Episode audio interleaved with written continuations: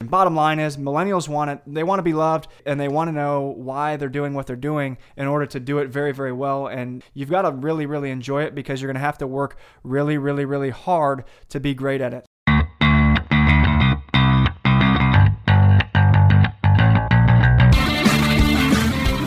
Hey, how you doing? Brian Cain, your peak performance coach here with another episode of the Peak Performance Podcast. This week is week two with Matt Morse.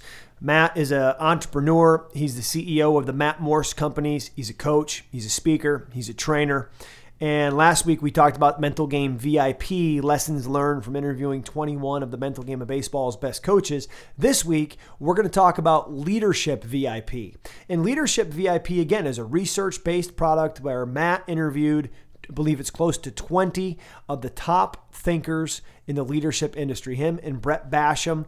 Uh, ironically, I had Matt playing baseball at UAB. I had Brett as a player at Ole Miss. Brett was my roommate in 2013 uh, with Team USA Collegiate National Team. Brett works in the leadership training program in the athletic department at the University of Alabama. And between the two of them, they interviewed some of the best people out there. They go behind the scenes with top leadership experts in sports, and they're going to learn the strategies and philosophies to help you maximize your potential. In this podcast, Matt is going to break down some of the key lessons he learned from interviewing people like Jon Gordon, Jeff Janssen, Marshall Goldsmith, Dr. Rod Olson, John Brubaker, Brett McCabe, Zach Woodfin, former Buffalo Bills receiver and Matt's high school football coach Don Beebe, Kevin Eikenberry, Josh Medcalf, Tim Elmore, Mo Isom, Stephanie White, and others trying to learn about leadership. Welcome to the Peak Performance Podcast, Matt Morse. Great to be back, Brian. Looking forward to talking some leadership with you. Yeah, man. Glad you're here. Let's pick it right back up. People want their introduction and learn more about you and my my relationship. They can listen to the first half of uh, Mental Game VIP. Let's get right into the content here, Matt. Um, obviously the idea for leadership vip i'm sure extended from the success of mental game vip but talk about kind of the brainchild that you and brett basham put together that became that product for sure so mental game vip was released in the fall of 2014 and soon after that I was contacted by by many actually about different vip projects but this one particular stood out to me and was something that i was I thought would be worth my time and energy to get into. So uh, Brett Basham wanted to, to go and use a very similar format to dig into the topic of leadership with uh, coaches and speakers and authors in all sports, where Mental Game VIP was a more baseball specific project. Leadership kind of opened it up to all sports and more of an author and a speaker um, group than more, uh, where in the baseball project it was more sports psychology, mental game. So um, a year later, Leadership VIP was released with 20 experts in leadership and very, very similar format to Mental Game VIP. The topics in the discussion um, are very different, though. Yeah, Matt, talk about some of the concepts that you learned from leadership. Again, you have a book that's close to 400 pages. It comes with the 400 page book, it comes with the 10 CD interviews. But tell me a little bit more about some of the keys. Again, if you had to summarize the whole product or whole project, I should say, into five pages, what would be some of the key or three key bullet take homes that you got from the leadership VIP experience? Sure. Yeah. Well, the first question that I asked everyone who was in the in the project was, "What is leadership?" And so, Brian, I'd like to ask you that question as well. Is is what is leadership to you? Man, put me on the spot here. What is leadership to me? First thing that comes to my mind is going to be leadership is the precursor to creating your culture. And your culture then is going to dictate your behavior, and your behavior is going to dictate your results. So you could say that leadership is the precursor to results, and leadership is people living a set of core principles. So if you were to say the core principles for um, let's say your program are going to be accountability, energy, and excellence. Well, the leaders in that program are going to be the most accountable. They're going to have great energy and they're going to be committed to excellence. Leadership to me, Matt, is core principles in action that create a culture that drive behavior that helps get results. Awesome. I think all 20 people that we asked that question to were, were all over the board. Yeah. Um, but the, the very similar um, response is that it has to do with influence and that the core values that you're creating at these programs that you work with, Brian, have influence and the action that the leaders take have influence on the entire program. And that's what creates that great culture. So, uh, one of the main, main take homes in leadership was culture, the importance of culture. And,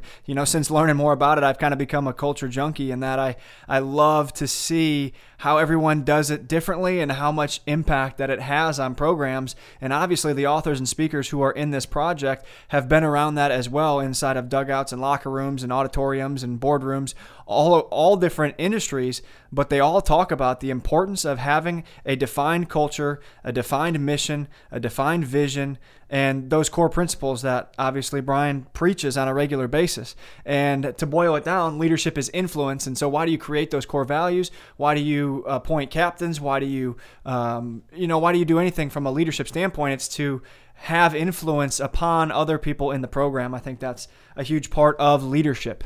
Well, you know, Matt, as they say, right, if you go out for a walk and no one follows you, you're not leading, you're just out for a walk.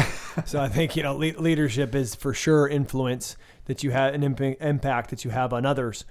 Matt, keep rolling. What other principles or concepts around leadership did you hear everyone say, or most of the 20 people you interviewed say?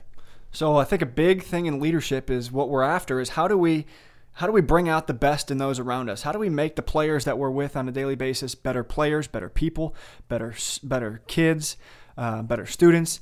Uh, and and if you're a administrator, how do we make the coaches in our program better coaches? if you're an entrepreneur, how do we make the business owners and the uh, other entrepreneurs around us on a daily basis, how do we make them better?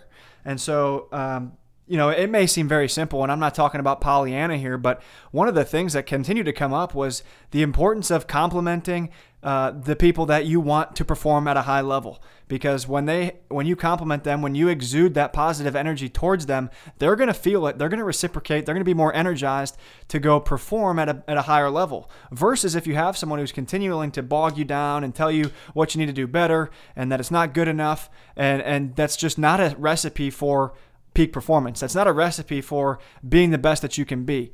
Now, obviously, there's a time and a place for that. Um, but was what was overwhelming in the interviews was just the importance and the power of positivity, encouraging those people that need it the most, and exuding exuding that positive energy when you least feel like it, because that's when it might have the greatest impact. Yeah, it's easy to lead when when you're playing well. It's easy to lead when you're getting results. But that's not always the time that you need leadership, right? It's like they always want to know who's going to show up when the lights go on. Know, to me, leadership is who shows up when the lights go out, who shows up in the dark times, who shows up when things aren't going good, right? Everyone shows up to your wedding. Who shows up to the funeral? So give us a little bit more, Matt. Who else talk about leadership? What else is, did you learn about how to become a better leader that you would want to share with the people here through the podcast? A concept that is uh, extremely important and I think is, is something that many people need to hear today is that things that are built to last are not built fast. And again, obviously, tempo and urgency are all very important. Um, but if you look at the great things that have been built in this country, in this world, they were not built overnight. And they were built with strategic plans and discipline and very sustained, excellent process over time. And I think that is uh, extremely important to understand as a coach or as someone who is per- in pursuit of your best self is that you're not going to lose 50 pounds overnight. You're not going to, um, you know, gain this much muscle overnight. It's more or less about attacking the best version of yourself by executing that process every single day. Things that are built to last are not built fast. Matt, is there other things through this leadership VIP program that you heard that you were like, damn, I wish I had learned that when I was a student athlete? I would say uh, if you don't take risks now, and this this was Jon Gordon again talking about if you don't take risks now, you're going to regret that 20 to 30 years from now. And I was at a point where I was always more of an aggressive uh, type A uh, athlete who was outgoing and had a lot of friends and whatnot.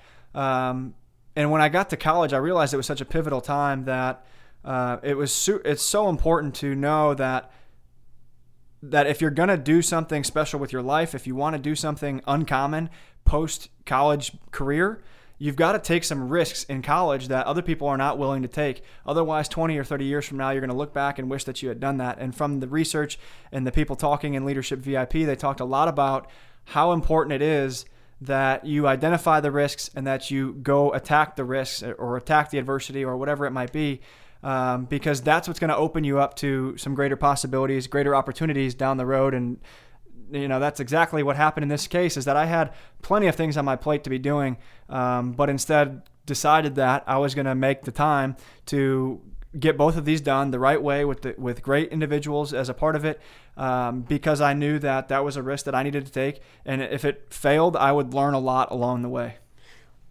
is there any other examples of maybe risks that you could take that you would share with our listeners? You know, when if you're a college athlete or high school athlete listening to this, are there other examples of risks that you could take that you can think of? I also love I also love the part you made about you know you made a decision to take on this project with a lot of other things on your plate. And we talked today at a group I was speaking with in the in the oil and gas industry here in Dallas about we're not making sacrifices to be great, we're making decisions. We're not making sacrifices to be a championship team, we're making a decision.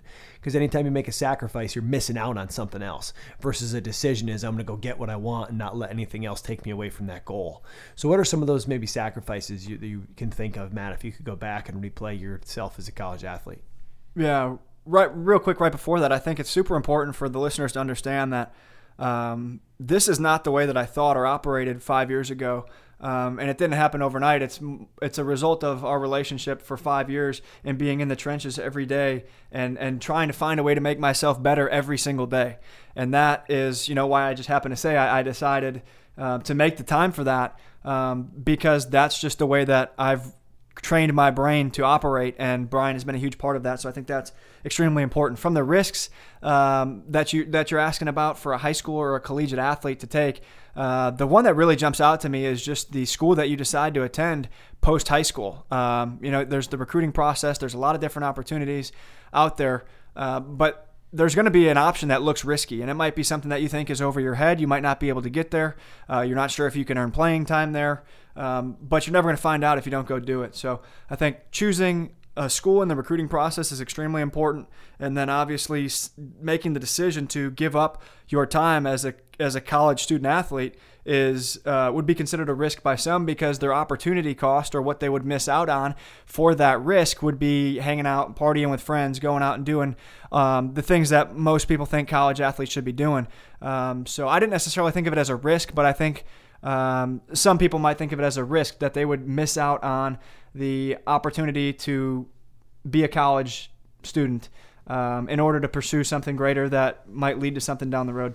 Well, it's interesting. My last year as a high school athletic director, we had a baseball player in Vermont who was very good for Vermont standards, and I, and I think had a chance – you know, I, I believe I could have called Tim Corbin at Vanderbilt and said, hey, give this kid a chance to walk on. You may cut him at the end of the fall, but he also may become your next first round pick that no one ever even knew who he was out of high school because he was in Vermont. Like he was very athletic, he was very hardworking, he was a very good kid, good body, underdeveloped because we don't lift weights in Vermont in high school that much. Um, and he chose to go to a school in the Dakotas. I said, well, what's your goal? What do you want to do five, ten years? I want to be a Major League Baseball player then take the risk to go somewhere on no scholarship where you might go get cut. But you'll find out right away if you can be a professional baseball player if you go there and don't make it. Mm-hmm. Instead of, you know, taking like I did out of high school and, you know, taking the scholarship to maybe the going north to the University of Vermont instead of saying, you know, I'm going to go walk on at Clemson and see what happens. And if I get cut, I get cut and I can always come back and do something and go play somewhere else. But taking that opportunity and that risk to go somewhere where you're not a scholarship guy. You're going to have to go be a walk on because you're walking into the right place. And I saw that at Cal State Fullerton. We had more scouts at practices at Cal State Fullerton than I think I ever saw in a game when I was at Vermont, except when we were playing Northeastern and they had a guy named Carlos Pena playing first base for them. But other than that, um, you know, I think that's an example of taking a risk you know, going to the weight room when you've never been in there before as a high school student would be taking a risk. But Matt, what are some other important leadership things you learned coming out of the mental, the leadership VIP? Yeah, Brian, I'd love to jump in to talk a little bit about millennials. I think that's been a uh, hot topic recently. It's been a something that everybody in this in this book love to talk about, uh, and I believe that you're leading millennials every day that you're doing what you're doing, whether it be coaching or teaching or leading a business. There's probably millennials that are somewhere in there making that thing work. So. Um, the, you know, the question that I asked in the project was, what style of leadership have you found to be most effective when leading millennials? Brian, I'd like to get your input on this real quick. Uh, you're obviously around millennials every day um, you know, be it with a, a, football team, a baseball team, uh, college and high school athletes. What's the style of leadership, or what are some things that you do that you feel best help you to connect with that generation? I mean, for me, it's knowing their name, right? I mean, you've heard the old cliche that people don't care what you know until you until they Know that you care. know that you care. Well, what's the first way you you show you that you care is you know someone's name. So I always try to walk into a room, whether it's SMU football with 120 players or you know Baylor men's tennis with nine. I try walking into the room knowing everyone's name first of all. Second thing, and that takes a lot of work, but it's worth it. The other thing is using video, having a visual because of the visual stimulation, connecting with them on a more consistent basis. Using Snapchat has been a game changer for me because now people can get little bits of spaced repetition from me on a consistent basis. Using high energy, playing music, and then getting people to talk, asking questions, and letting them know that um, they're they're as responsible for learning in this whole process and teaching in this process as I am. I look at myself more, instead of when I first got started, it was I'm going to come in and deliver the mental game. And now it's I'm going to go in and facilitate the mental game, and it's a totally different approach. Mm-hmm. So to me, that's kind of some of my ways I connect with millennials. Yeah, all of those you're, you're talking about there, I think, build the relationship with you and them, and and being a, a speaker that's not maybe with them every single day. That that relationship is probably going to strengthen whatever it is that you're teaching them. So one of the topics that was was uh, you know brought up regularly in this to, in response to that question was just the importance of developing a relationship with the millennial because um, you know the the other generations above them were very very different in the way that they were wired. And um, millennials actually studies have shown are far less concerned with money and fame.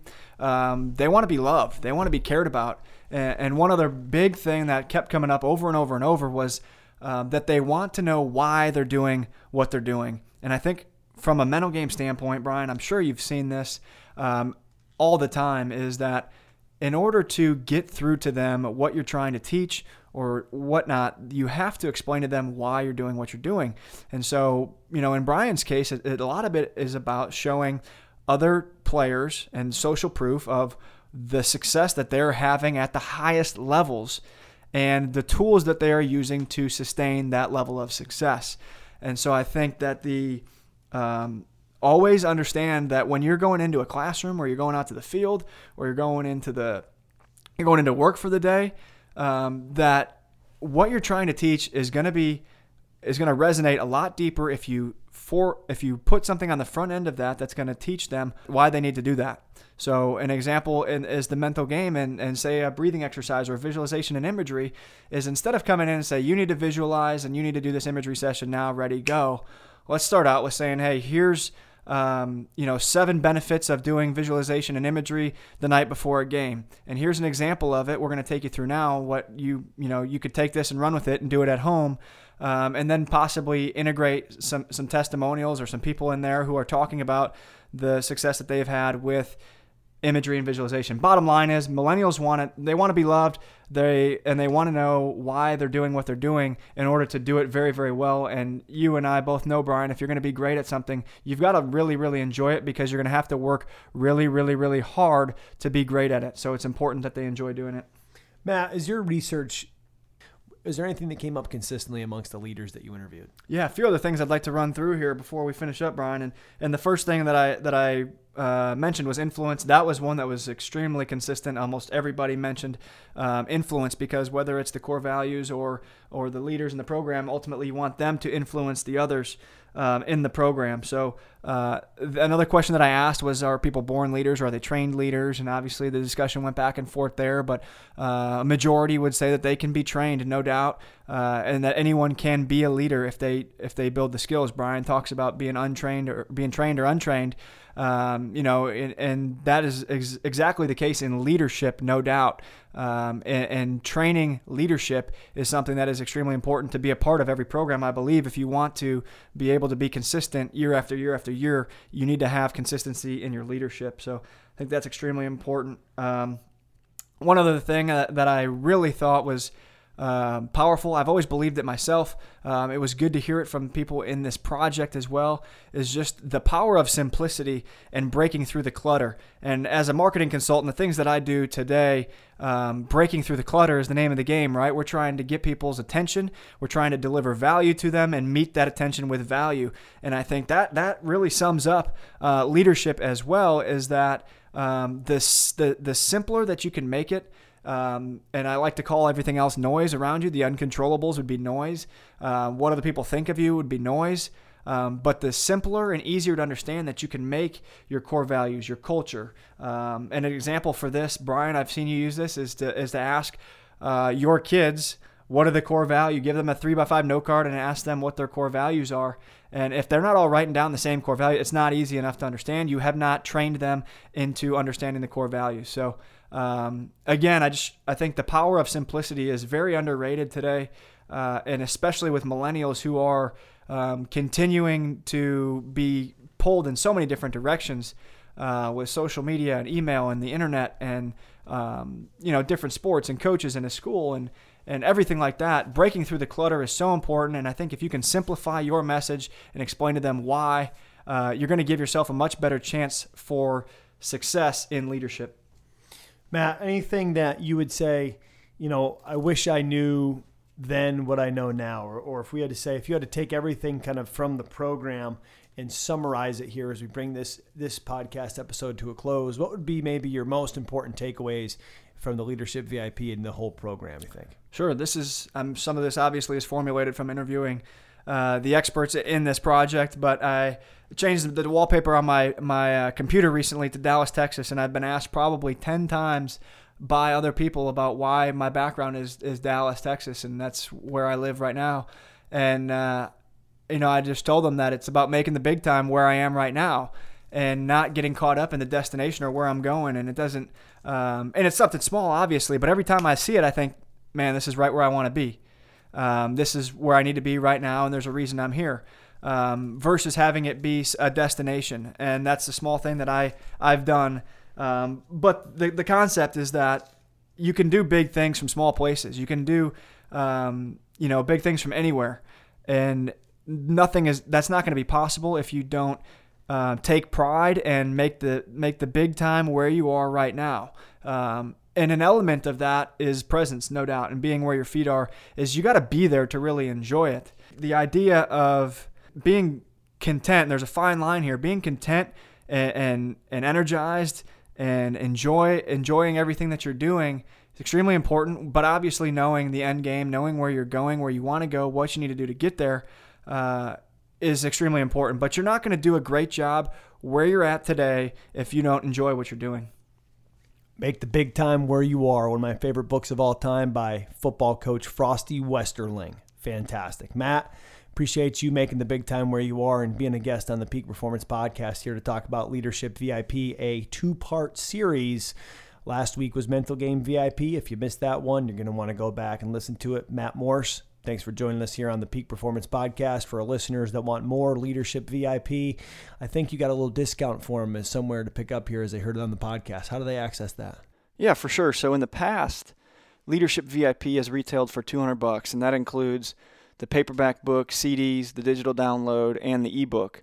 But right now, if you go to leadershipvip.com slash Cain, C-A-I-N, you can get the digital download of the 12-hour audio program and the ebook all for 50 bucks.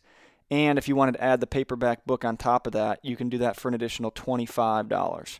So again, that's the 12-hour digital download audio program that you can plug into your your Bluetooth, listen to anywhere you go, as well as the ebook that you can open in either Kindle or iBooks. And you can get all of that for $50 at leadershipvip.com Oh, Matt, thank you, and if thanks for doing that for our listeners. And if they want more from you, uh, website they can go to it's matt-morse.com. Is that right? That's right. Just matt-morse.com. You can see what I'm doing, what's new, what I'm up to, and check out my social media accounts there. Fantastic, Matt. Thanks for joining us on the Peak Performance Podcast. Make sure you dominate the day. Thanks, Brian. Thanks for listening to the Peak Performance Podcast. If you enjoyed this episode, please head over to iTunes and leave a positive review or share a link to this episode on social media using hashtag PeakPod. Mention Brian Cain and one thing you learned in this episode for your chance to win a free ticket to the next Brian Cain Experience live event. Dominate the day.